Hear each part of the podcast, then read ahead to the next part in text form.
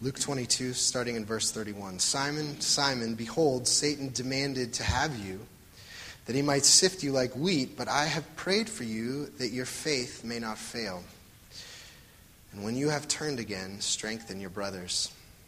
Peter said to him, Lord, I'm ready to go with you both to prison and to death. Jesus said, I tell you, uh, Peter, the rooster will not crow this day until you deny, uh, until you deny three times that you know me.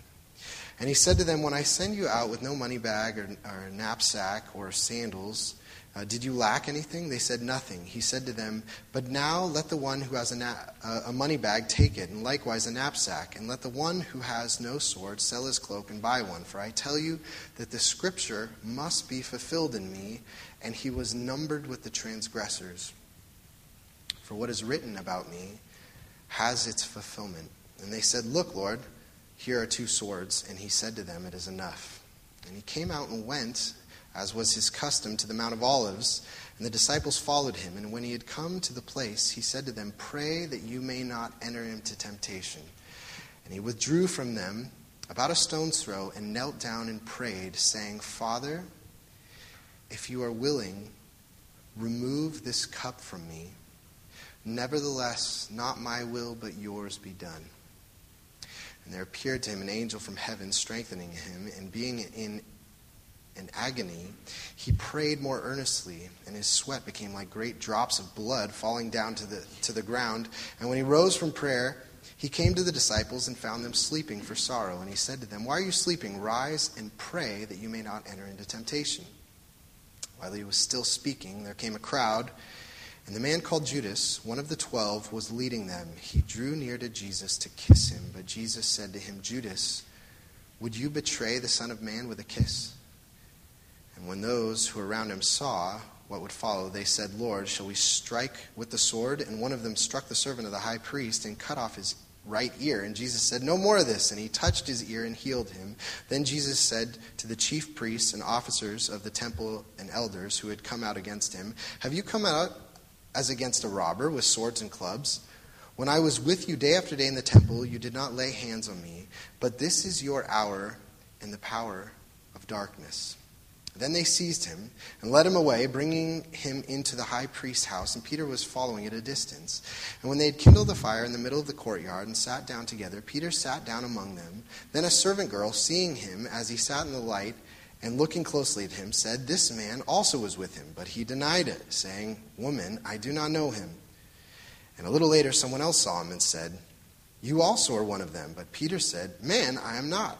And after an interval of about an hour, still another insisted, saying, Certainly this man also was with him, for he too is a Galilean. But Peter said, Man, I do not know what you are talking about. And immediately, while he was still speaking, the rooster crowed. And the Lord turned and looked at Peter. And Peter remembered the saying of the Lord, how he had said to him before the rooster crows today, You will deny me three times. And he went out and wept bitterly. Let's pray together. Our Lord, we ask that your word would challenge us. We want your word to challenge us. We want to be stretched because we want to know you. You are so much bigger than we are, so much wiser, so much holier. And so, as we uh, study your holy word, we pray that your Spirit uh, would work in us and apply it to our lives, and that you would draw us to you in faith, that we would trust you, that we would obey you, because we love you, and because we know all that uh, Jesus has done for us, and that even in this passage, as he suffered agony, and he went to the cross and was betrayed and was arrested, and um, because of his great love, um, would you give us uh, hearts that are committed to your word? And so uh, bless this time now, we ask in Jesus' name. Amen. So uh, we're talking about this morning the, the, topic of the will of God, which is uh, one of the, the most, uh, the biggest paradox, paradoxical topics that the Bible addresses. And I, have been reading a book recently called The Nation of Heretics, which is actually a, a, book about American religion, a history of American religion, and especially within the last century. And one of the things that the author points out about Christianity in general, historically, is that Christians have always said that the foundation of our faith, the main things that we believe, are paradoxes. They're things that seem to be uh, contradictory. So, for example, you know, the fundamental Christian belief about God is that God is one God, and yet there's three persons the Father, the Son, and the Holy Spirit. The God is both three and one. It's a paradox. Can you explain it? I can't explain it. But that's what we believe. Or that Jesus is fully man and he's fully God. He's both. Or that the cross, uh, the cross of Jesus was the picture of God's wrath against sin, the greatest picture of God's wrath. This is what God thinks of sin, this terrible wrath. And yet it's also the offer of sinners to come and be, find grace and be forgiven. It's a paradox.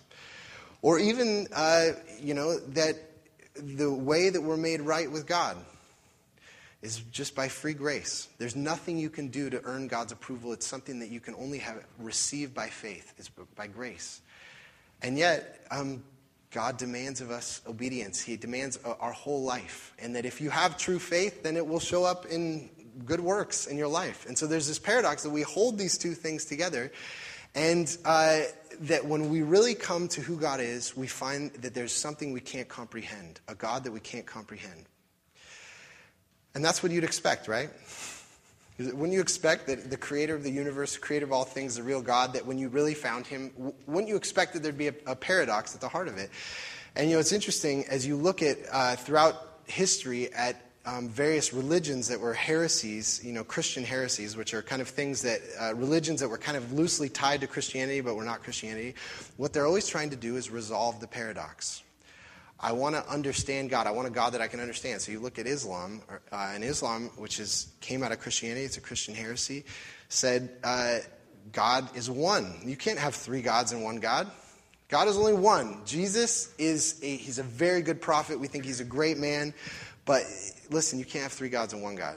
So you can't have both. So there's one God, and, and so we want to resolve the heresy. And you know, actually, Mormonism kind of goes the other way and says you can't have three gods and one God. So Jesus is a God, and the Father is a God, and you can become a God too. And um, the goal is to make God someone that we can comprehend and that we can understand. And whenever you do that, you you walk away from the truth. Because at the heart of who God is, is a paradox. Now, the reason I tell you this is because um, on the topic of the will of God is one of the most important paradoxes in the Bible. Because the Bible tells us that everything that will ever happen in history, everything that has happened and will happen, has been foreordained by God. God has, uh, is sovereign over all things, both things good and bad. We are living in a story that God is writing. God is the one who is writing this story. He's, at the end of the day, who makes the decision of what happens in history? It's God.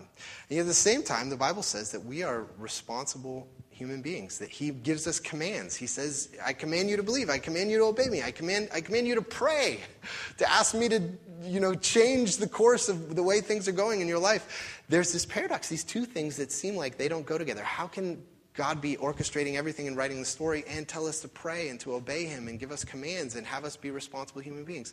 They're both true. And, uh, and so you see that there's, in some ways, two kinds of the will of God there's God's sovereign will, and where He has willed everything that's going to happen in the world.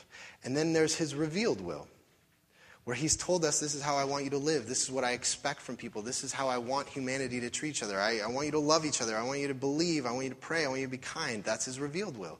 And, they, uh, and there's these two wills, and actually uh, Deuteronomy 29 29 kind of puts these two things together where it says, The secret things belong to the Lord our God.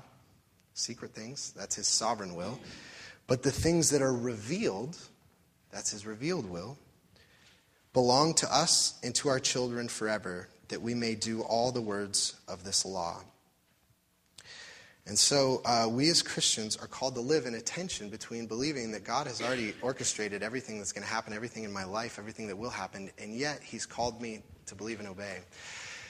I'll tell you right now, in our culture, there is a tend- there's a desire, even in the church, to resolve this tension. And may, you know, maybe you've experienced this, but there's a big emphasis in the church is I want to know God's secret will for my life. And if I can know what God's secret will is, His secret plan for my life, then I'll be happy. And I can, uh, if I can line up my life with the secret will that He has, maybe the secret will, I can know it.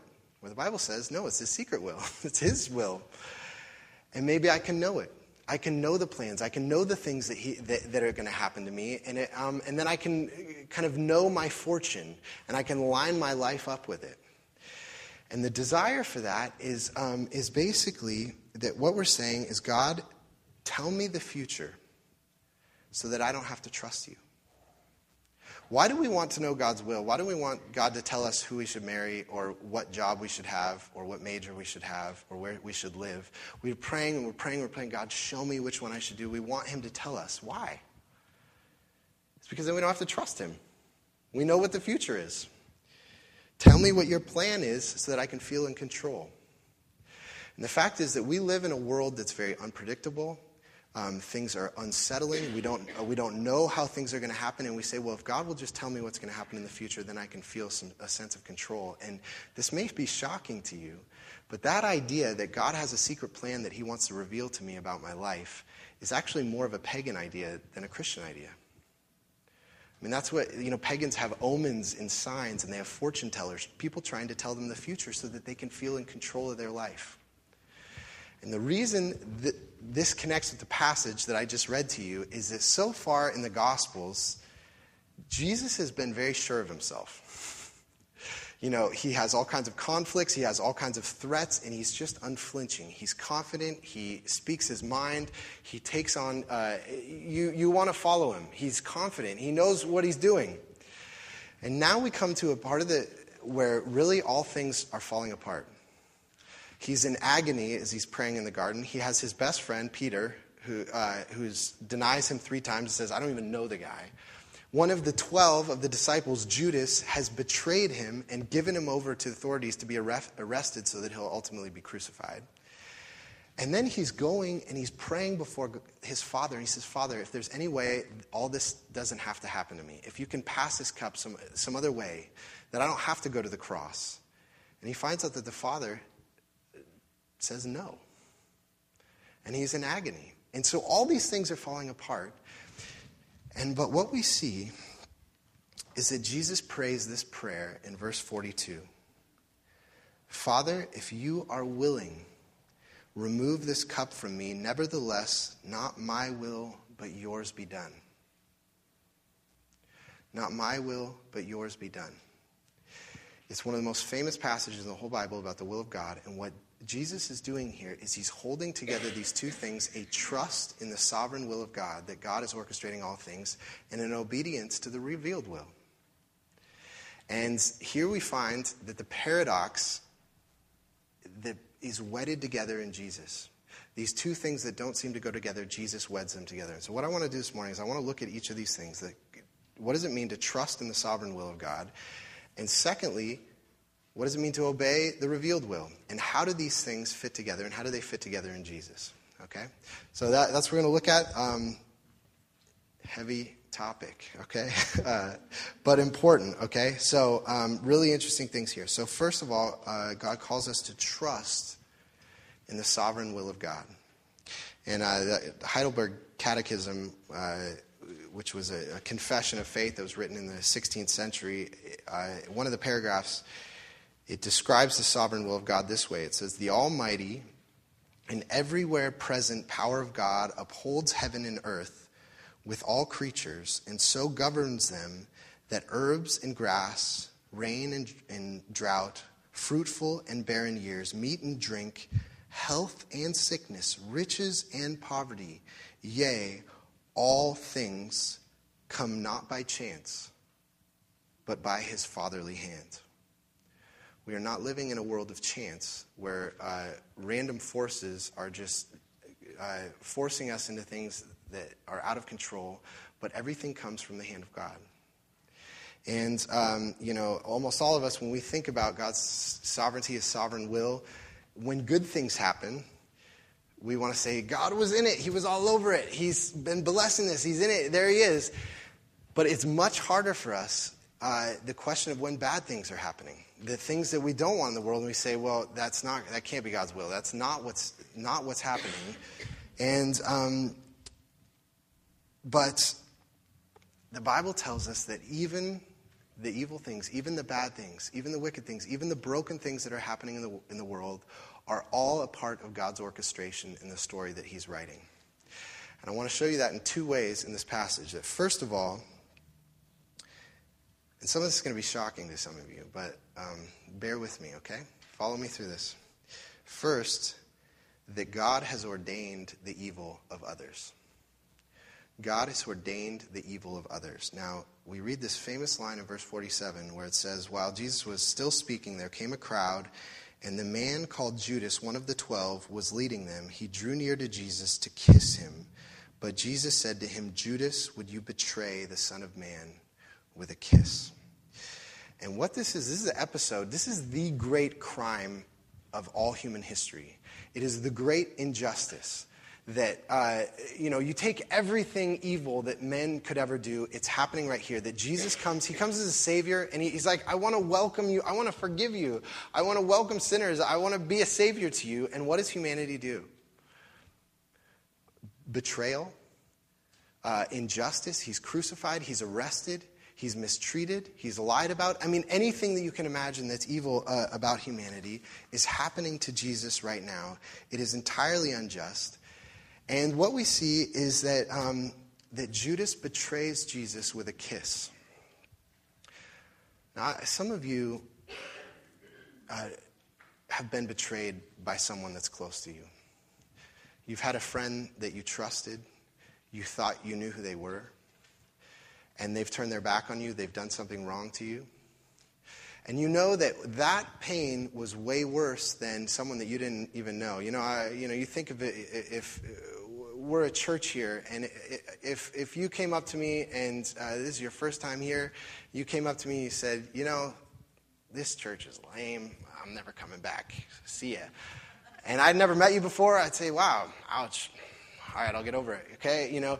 But if you, you know, if you'd been a part of this, I, I knew you, uh, and and you just, without even talking to me or, or talk, talking to someone else, just came and said, "Hey, I, I hate you guys. I'm out of here." what's going to hurt more? A relationship that, that has been sustained for a long time and where we've built trust and, and put our hearts to one, given our hearts to one another and that's ripped apart, or someone that you don't even know. This is this, this kiss is uh, Judas is using his friendship to betray Jesus. He's been walking with, for, walking with him for three years. Jesus has been pouring into him, and Judas says, "I'm going to give you over to be crucified." And so everything evil um, about humanity is happening to Jesus right here. But if you remember last week at the Lord's Supper, we talked about the Lord's Supper. There was this line in there in, uh, where Jesus said to Judas, But behold, the hand of him who betrays me is with me on the table. So the Son of Man goes as it has been determined. But woe to that man by whom he is betrayed. You see the paradox there. Jesus says that this crime, the great crime, the worst thing that's ever happened in humanity, the, mo- the biggest injustice that's ever happened, this innocent man's being handed over and betrayed, Jesus says this was determined by God. It was written by God. It was planned by God. And yet he says, Woe to the man by whom it comes. He's responsible. Uh, Judas is responsible. And what that means is that even this great crime is according to the will of God. Now, um, Let me say to you, uh, some of you have had terrible things happen to you. You've had people who've done terrible things to you. You know pe- loved ones of yours who've gone through terrible tragedy. And one of the biggest questions that you have asked is where was God in all that?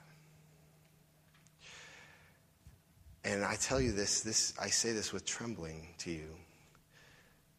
God was there. God was there and he could have stopped it. And he didn't. And even more than that, he willed it to be so. He wrote that episode into your life. He is sovereign over all things. And you might say, how could God, how could God do that? Uh, how could you say, how dare you say that? How dare you say God was in that episode? That he willed that, that he wouldn't have stopped it. And let me just tell you that there's a trite way to say to people, you know, when someone's going through a tragedy, you say, oh, you know, God's going to work all things for good. If you love Him, He works all things good. It's all going to work out, which is, can be used as a way to say, listen, I don't want to enter into your hurt. I don't want to deal with the pain and the mess and the tragedy and the confusion. I, I, can I just separate it from? I'll say everything's okay. I'll put a band aid on it. There's a way to do that that's trite.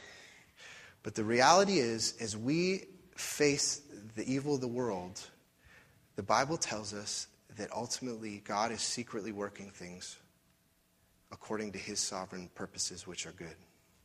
And this is what uh, St. Augustine says God would never permit evil if he could not bring good out of evil.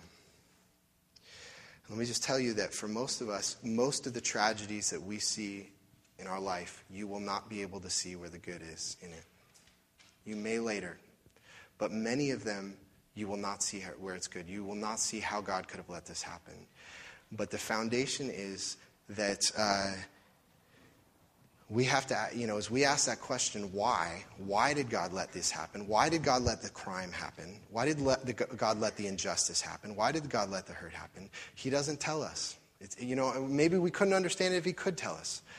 But we do know that we can trust Him we do, he does tell us why he can trust him. Because one of the things that, that the Bible tells us is that even though you know, God is willing all of this injustice in the world, there's no hurt, there's no tragedy that happens in the world that God himself has not experienced.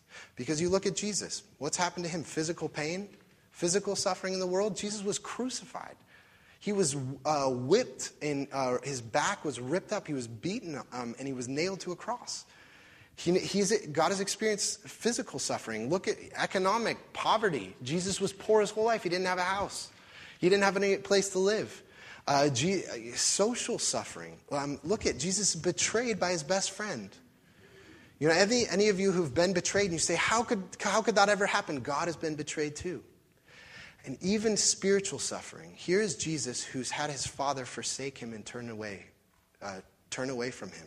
Jesus has felt what it is to be forsaken by God. And so, what that means is that how could God determine such pain for me? All we know is that God also determined it for himself. The pain that he wrote into your story, he wrote into his own story. There is nothing that he has willed for you to suffer that he has not himself suffered and more. And so that what that means is that doesn't tell us why, but it tells us this is a God we can trust. He's not distant and away from the suffering and saying, "Oh, you're going to suffer, you're going to have tragedies, well fine." No, he's in it with us. And the fact is the other the other answer to why can we trust him is we really have two options. How are you going to view the evil in the world? It's either that there are forces that are beyond God that are just running their course on you, and uh, you could die at any second, you could, you could suffer at any second, and it would all be meaningless. And there's some power greater than God that doesn't love you, that doesn't feel, that's running the earth, or there's a loving God who is somehow orchestrating all things for good. That's the hope of the Bible. And so, as we come to the will of God, one of the things that this story of Jesus' betrayal says is that it is our calling to trust in the sovereign will of God. And that even evil, if we don't even understand it, God will work for good for those who love Him. That's not trite. At the end of the day, we have to hold on to that, okay? But second, God's sovereignty ordains the evil of others, but also God uses even our own sins for our own good. God uses even our own sins for our own good. This is a part of his sovereignty as well. So, you know, you look at, at Peter, this passage that we just read, if you'll notice, the first paragraph that I read was about Jesus talking about uh, Peter's denial. He says, You're going to deny me, and, the, and then the, ro- the rooster's going to crow. And then at the end of the passage, it happens. Uh, Peter actually denies him. And you know, Peter's been walking with Jesus, G- Peter's his best friend. Uh, they've been walking together for three years. He's seen all kinds of things that, that has happened. He's been taught by, by Jesus. Um, he's, uh, he's been in Jesus' closest confidence. And he's telling Jesus, I'm with you. I'm with you no matter what. You know, you even see that there in uh, verse 33. Uh, Peter says to Jesus, Lord, I am ready to go with you both to prison and to death. He's making vows and promises to Jesus. Um, and then he denies him three times. People ask him, Do you know him? He said, I don't even know the guy. I don't, what are you talking about? I, I don't even know him. He distances himself from Jesus. And um, and what's interesting is that in verse 31, Jesus predicted that this would happen. Jesus was going to be abandoned by all his friends. This was God's purposes. But look at what Jesus says in verse 31 Simon, Simon, so Simon is Peter. Simon, Simon, behold, Satan demanded to have you, that he might sift you like wheat, but I have prayed for you that your faith may not fail. And when you have turned again, strengthen your brothers. And when you've turned again, strengthen your brothers. Um, what Jesus says is that you're going to fail me, you're going to sin against me, and I'm going to turn it for good. I'm going to take the, your sins, your failures, and I'm actually going to use them for good so that you're able to, uh, to strengthen my brothers. And so that Peter's sin actually becomes a part of God's sovereign will in his life. Peter's rejection, a denial of Jesus becomes because now who, the guy who's going to lead the church is not some self confident, proud religious guy. Here's a guy who denied Jesus. And he becomes a leader of the church and he says, he's deeply humbled by it. And he says, and Jesus forgave me. And uh, even though I denied him, at the point he needed me the most, I denied him. And now he's being prepared to be the kind of leader that God wants, is someone that loves, uh, someone that's been humbled, and someone who's experienced God's grace. And that God is even using Peter's failure for, his, for Peter's own good. Let me just ask you, is that a God you can trust? A God who even takes your failures and uses them uh, for your good?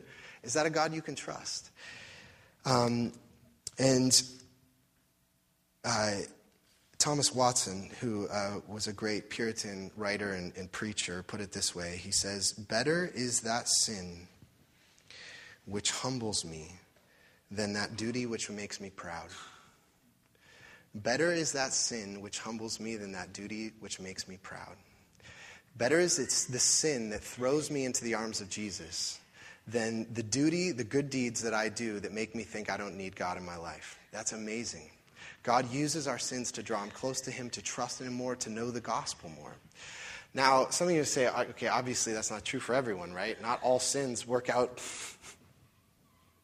good for people, right? Uh, and, uh, you know, look at Judas. Judas' sin didn't work out good for him, it worked out good for Peter. What's the difference between them?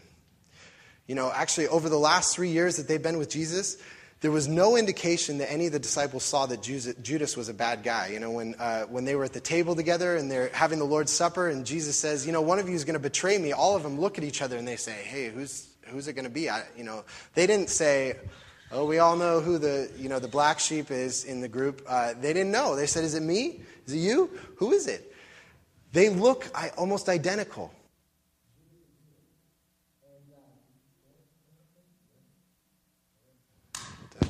Oh, no, I'm back on. There we go. Sorry. And um, they look almost identical. And, and Jesus confronts both of them as both of them are sinning, right? In verse uh, 48, uh, Jesus says to Judas, Judas, would you betray me with a kiss? He's giving Judas an opportunity to repent, to change his mind. And, he does, and the same thing happens with Peter. Uh, but Peter, uh, verse 60, it says, But Peter said, Man, I do not know where you what you were talking about. This is his third denial. Man, I do not know what you're talking about. And immediately, while he was still speaking, the rooster crowed. And it says this great line And the Lord turned and looked at Peter. After Peter denied Jesus three times, Jesus looked him right in the eyes. He said,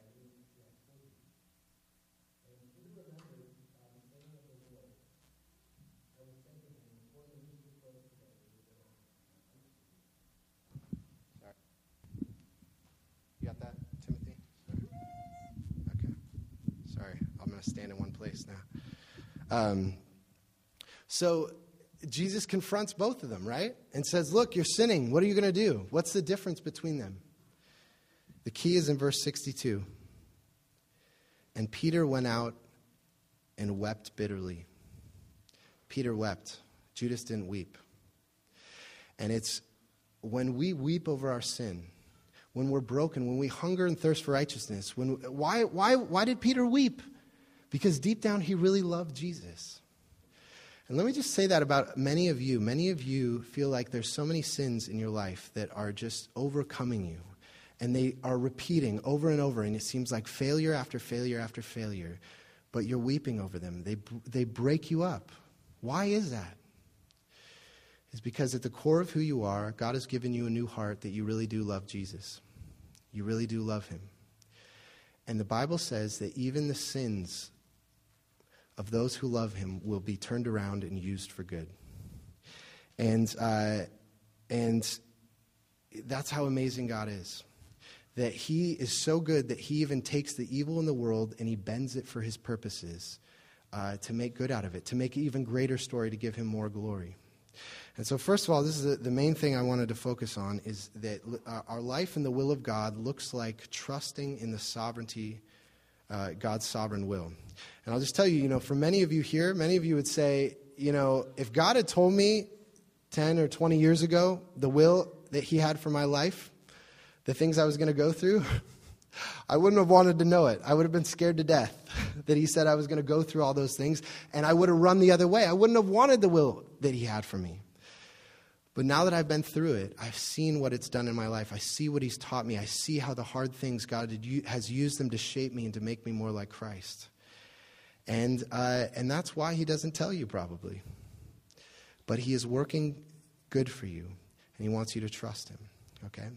But second, the Bible doesn't tell us to just kind of, you know, totally let go, let God. Uh, we have no involvement, we have no responsibility in this. And this leads to the second point uh, that God calls us to obedience to his revealed will. Now, something that's really interesting in, in here is um, that there are some commandments. You know, this is a passage where Jesus is saying, uh, you know, all these things are uh, going according to God's plan. God's predetermined all these things. That, you know, you can't change anything.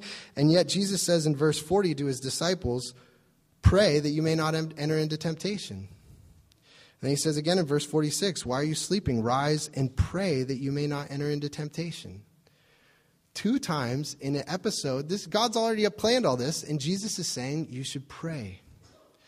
And uh, probably, you know, those seem very opposite, right? God has planned everything, but He wants us to pray and to ask Him, uh, ask Him uh, uh to make our needs known to God and ask Him how we want things to work out. And you see this even with Jesus. Look at verse 37. Jesus says, um, For I tell you that this scripture must be fulfilled, and he was numbered with the transgressors. For what is written has its fulfillment. So Peter, Jesus says, this is, this is in the scripture. We can't change anything. And then what does he do in verse 42? He prays, If you are willing, remove this cup from me. And so Jesus simultaneously is trusting in the sovereign will of God and saying, This is how God's written it. This is how God's planned it. And yet he's praying for different. He's praying for change. He's praying for God to have a different path. How do these things work together? Why would we pray if God has already orchestrated all things? Well, let me just suggest uh, three things briefly. First of all, we pray because our Father wants us to be real with Him. Our Father wants us to be real with Him. You see that here that before Jesus moves to thy will be done, you know, I'm willing, whatever you say, God, I'm willing to obey, I'm willing to do it. Before he moves to that, he first tells God his heart. And he says, Is there any way that this can pass over? I don't want this. I'm in agony. He's real with God. And there's a tendency where we can get where we can say, Well, God's already orchestrated all things. This is God's will. And we don't even tell God our own humanity, our own emotions, our fear, our, our frustration with God. And God wants us to tell him those things. He's our Father. And so we, God gives us prayer so that we'll tell him these things. But also, we pray because Jesus is praying for us. Um, you know, Jesus tells to his, his, disciples that they should pray so that they don't enter into temptation. But look at what he says in verse 31. This is a great little verse. Simon, Simon, behold, Satan demanded to have you. And you see that word you there? That's plural. That's y'all. Okay? It's, Satan demanded to have y'all, the whole group. And then he switches to singular and he says, But I have prayed for you that you may not fail. he picks out Peter as an individual and says, I'm praying for you that you won't fail. And that even though, even within God, even the triune God, Father, Son, and Holy Spirit, who has his sovereign will, there's prayers happening. Peter, uh, Jesus is praying for you individually. And so that before he even calls you to pray, he is praying for you. And so if Jesus is praying, we should pray also. But lastly, I think we should pray because you should pray because you have the Spirit of God in you. And you know, I mentioned at the beginning of this sermon that um, we want God to tell us what His secret plan for our life is. And it turns out uh, that there are some things He's told us about our life how we're to, to love Him, how we're to view Him, how we're to lo- treat one another. Uh, that we should worship, that uh, what we should believe. There are some things he tells us. There's a lot of things he doesn't tell us. And among those other things that he tells us, it's not so much that he's going to tell us our, his secret will, but he wants us to tell him our desires. He wants us. So, you know, you look at this church, uh, you know, a lot of church planners, they say, you know, God told me to plant a church and he told me to do all these things. I have to be, confess, it wasn't that way for me. I do think God wanted me to plant this church. I asked people, do you think it's a good idea for me to plant a church? And, uh, and people said, yeah, I think it's a good idea. And there were people who wanted to be a part of it. But God never told me, you're going to plant a church. And it's gonna, this is how it's going to go. I didn't know if I was going to have five people in, uh, in my uh, living room for, for 10 years or if I was going to, uh, uh, or, you know, we're going to have a building like this. I had no idea what the plan was. What God wanted me to do is to say, look, there's a, Bellingham needs a church plant a church here, bring people together. He wanted me to tell him my desires. And it's through that that he's brought it about. And so here is this. Uh, this is what God calls us for: is to study His revealed will and say, "Lord, look at what you want: peace in the world. You want. You say you desire all people to be saved. Uh, you want people worshiping you and people in truth. Then bring people together. Do those things, and for us to dream and to desire." And so it's these two things that uh, Jesus brings together the sovereign will of God that we trust in, that God is working all things for good, and there, there are things that, are gonna, that we don't understand that will happen in our life, but we know that our Father, uh, Father's care is upon us. And yet we study his revealed will and to see what his heart is. And, we, and what prayer does is it brings these two things together. And we see that here in our Lord Jesus. Let's pray together. Our Father,